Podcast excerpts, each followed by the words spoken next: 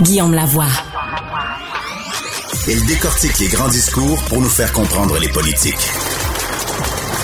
Là-haut sur la colline. Est-ce qu'il y a un avenir pour les francophones hors Québec, au Canada? Est-ce qu'il y a un avenir pour les minorités francophones?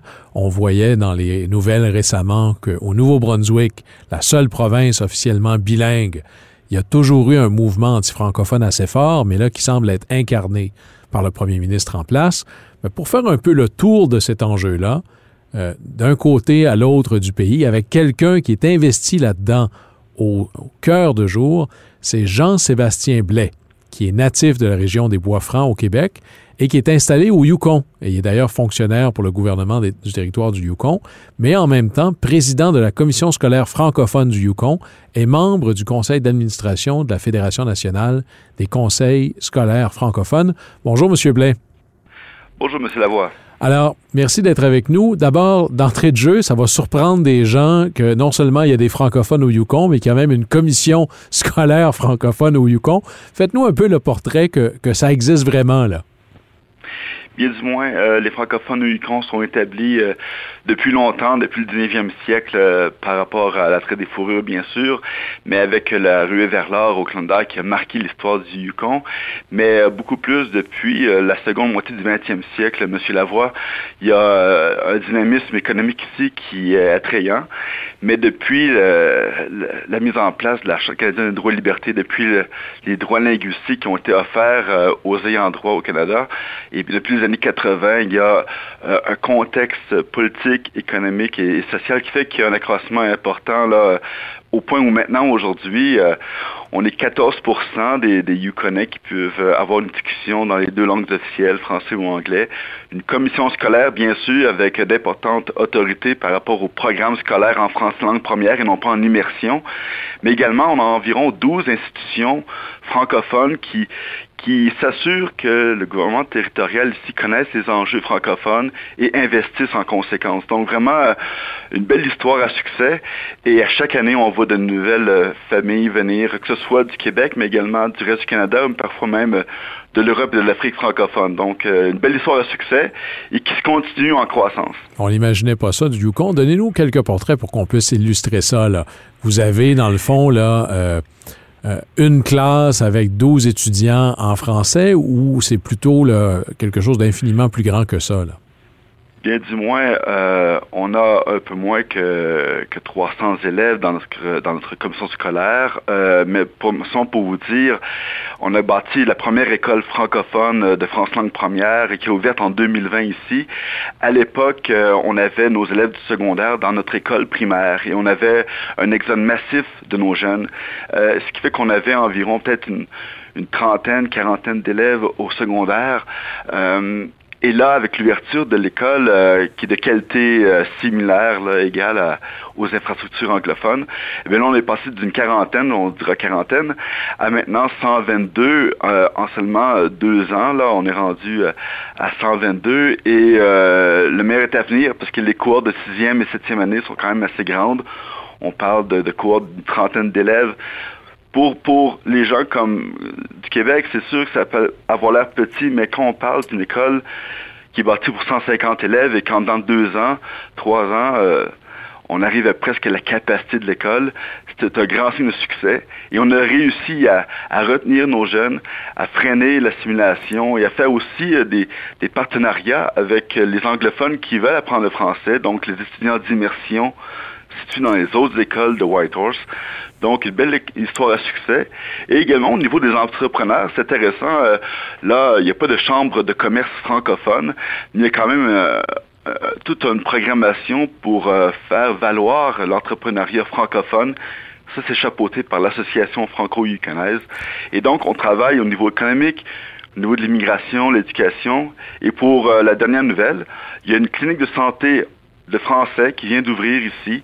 Euh, le ministère de la Santé vient d'ouvrir une clinique en français qui est une longue revendication de la communauté francophone.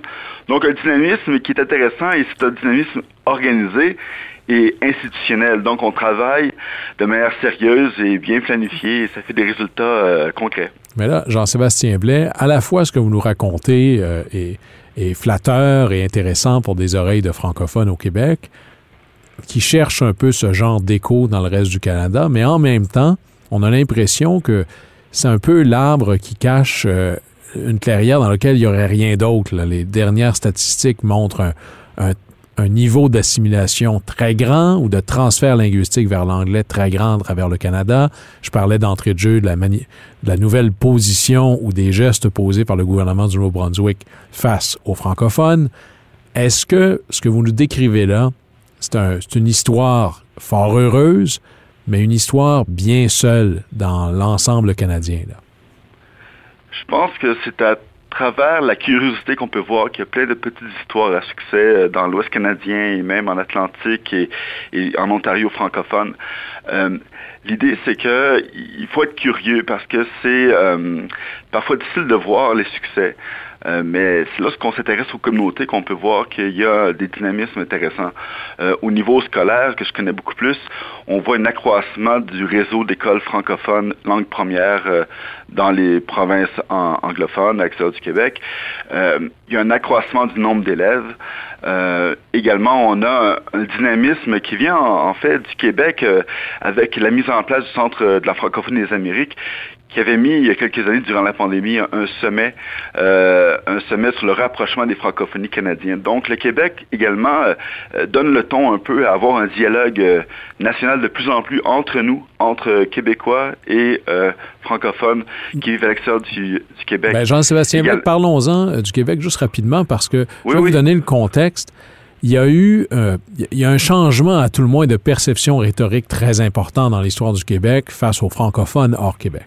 Euh, je pense qu'un des points de, brisure où il y avait normalement des Canadiens anglais à la grandeur du Canada et des Canadiens français à la grandeur du Canada, et les Québécois se décrivaient comme des Canadiens français. Euh, il y a eu une première brisure avec les écoles francophones au Manitoba, euh, et lorsqu'Honoré Mercier était premier ministre du Québec, il y en a eu une autre où est-ce qu'on a même changé le terme. à partir de la Révolution tranquille, les Québécois se voyaient comme des Québécois, non pas comme des Canadiens français souvent sous l'impulsion de ben, c'est le seul endroit où les francophones sont majoritaires et il y a presque eu un, une espèce d'abandon des francophones hors Québec.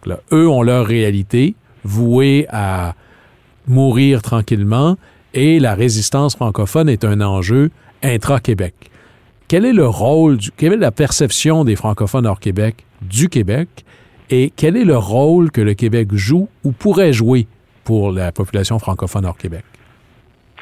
Bien, du moins, euh, pour moi, qui est, québécois de, naissance et qui a vécu encore la majorité de ma vie au Québec, euh, je vous dirais que euh, moi, je vois toujours le Québec comme un allié de nature. le destin du Québec est de, de soutenir ces communautés-là par le fait de sa de, son pouvoir immense, de sa grande population, de son dynamisme culturel. Euh, mais c'est clair qu'il y a une brisure.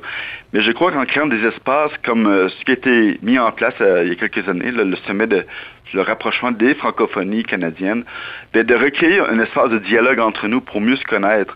Et également, quand je vois le programme d'appui à la francophonie canadienne du secrétariat québécois aux relations canadiennes. Je me dis qu'encore une fois, il y a des, gestes posés par le Québec qui nous donnent à penser que vraiment on a un allié à Québec. Et je pense que des programmes comme ceux-là changent les perceptions. Grâce euh, à l'appui du secrétariat québécois aux relations canadiennes, la, la commission scolaire francophone du Yukon a pu mettre en place des activités de, formation en petite enfance. Et on sait comment la petite enfance est importante. Attendez, M. Blain, voulez-vous nous l'incarner dans le réel? On a un secrétariat québécois aux relations canadiennes et aux francophones hors Québec. Qu'est-ce, outre que ça existe et que ça envoie en soi un message politique, qu'est-ce qu'ils font concrètement? Mais concrètement, on a, nous, le grand défi de la formation de nos éducatrices et éducateurs en petite enfance. La petite enfance est extrêmement importante parce que c'est la pépinière de nos écoles, c'est la, fondation de notre communauté. On n'a pas de petite enfance viable, la population long terme euh, va, va péricliter le gouvernement du Québec, par son secrétariat, a donné un financement important pour mettre en place euh, de la formation pour nos éducatrices, également pour un échange de collaboration avec euh, des, consultants au Québec. Donc, ce, ce, cet échange d'expertise, euh, ce travail de soutien pour nos employés euh, et, ceux qui tournent autour de, la petite enfance, c'est rendu concret parce que grâce à ce sommet-là ou à cette formation-là, on a pu vraiment solidifier nos, nos, manières de soutenir les familles et leurs enfants. Et puis en même temps, bien, on peut penser qu'à cause qu'on a un bon programme en bien, euh, la culture française, la langue française vont être plus fortes dans ces foyers et même à l'école. Et au bout du compte, en ayant un financement comme celui-là, on réduit la demande pour la francisation. Euh, parfois en milieu minoritaire, on a besoin de de, donner un appui supplémentaire à nos élèves euh, qui ont peut-être de la difficulté au niveau langagier. La francisation est là pour ça. Mais avec une bonne petite enfance, financée adéquatement par plusieurs bailleurs de fonds, dont le Québec, eh bien, ça nous aide à pouvoir euh, à réduire le, le coût de la, francisation au, début des années euh, primaires. Ça, c'est intéressant. C'est-à-dire que la petite enfance devient, moi, je, reprends votre expression, le, la pépinière pour pouvoir euh, par la suite euh, avoir une population étudiante francophone ailleurs dans le pays. Terminons là-dessus, euh, Jean-Sébastien Blais. Il y a toujours dans les cartons l'idée de réécrire, renouveler, rafraîchir la loi fédérale sur les langues officielles. Quelles sont vos attentes ou quels devraient être nos espoirs pour ça? Mais moi, je pense que ce que j'aimerais voir, c'est une loi qui est ambitieuse euh, et euh, par rapport euh, aux obligations fédérales en matière de langues officielles, bien sûr. Qu'est-ce que ça veut dire, ça, concrètement, là? Mais ben, concrètement, il pourrait y avoir des, clauses linguistiques par rapport euh, aux ententes fédérales euh, provinciales, où là, dans les clauses linguistiques, on dit sur papier qu'il y a un pourcentage qui va aller à la minorité francophone. Donc, d'avoir des mécanismes dans les accords qui obligent les gouvernements provinciaux territoriaux euh, à à vraiment donner l'argent où elle doit être pour les francophones, mais également avoir euh, dans cette loi-là euh, euh, l'importance d'avoir une immigration francophone qui soit ambitieuse pour freiner le vieillissement de la population francophone au Canada. Donc, deux choses qui, pour moi, pourraient être mises dans cette nouvelle loi. On attend bien sûr l'honorable Ginette Petitpas-Taylor avec une nouvelle loi là, en 2023, c'est sûr. à voir si ça va se faire, mais moi, je suis confiant. Euh, mais quand même, je pense que c'est important qu'on maintienne ce dialogue également avec, non pas seulement le fédéral, mais avec, avec le Québec. On a un allié à Québec, je pense, et il faut vraiment aller au bout de cette collaboration-là avec des résultats concrets là, sur, dans nos programmations, euh, dans, dans nos différents secteurs. Jean-Sébastien Blais, représentant de l'avant-poste de la culture francophone en plein Yukon. Je rappelle, vous êtes président de la commission scolaire francophone du Yukon. Merci beaucoup d'avoir été avec nous, puis au plaisir de se reparler. Merci, M. Lavoie. Au revoir. Au revoir. C'est tout pour nous. Merci d'avoir choisi Cube Radio. On se retrouve demain pour un autre épisode de Là-haut sur la colline.